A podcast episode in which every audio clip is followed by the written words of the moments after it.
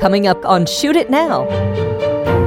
Sony has picked it up, so it's going to be turned into a film. I understand that the Chernobyl director read your novel, and you are somebody, as chance would have it, was gripped by the Chernobyl series, and now you suddenly discover the same director has read your book, which led to a phone call. Tell us a little bit about that. Yeah, that that was um, that was kind of incredible. Uh, you know, I, I guess it, it, exactly as surreal and unbelievable as, as it sounds.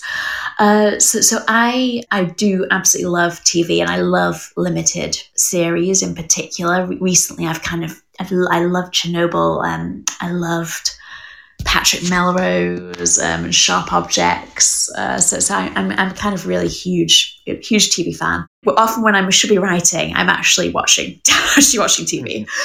Um, so, so I, I think that yeah, hearing that Johan Renck had loved Girl A was just just just kind of bizarre and wonderful. I I thought that Chernobyl had such a mix of bleakness and beauty to it. Um, it's obviously it's set in a devastating landscape, but there are these amazing human relationships that are taking part w- within that landscape. Um, incredibly kind of tender moments between the characters and it's also you know the, the devastate, devastation is shot so beautifully uh, as well i just thought it was wonderful and so i think that you know having somebody who has created something like chernobyl e- even read girl a and like it is kind of a dream come true um, in itself so let's come back to 30 years old. It's approaching. You've decided to take the three months off. How did you work through the process? Uh, I'm not a great early morning worker the way I was, the way I was as a child. I've, unfortunately, I've lost that motivation.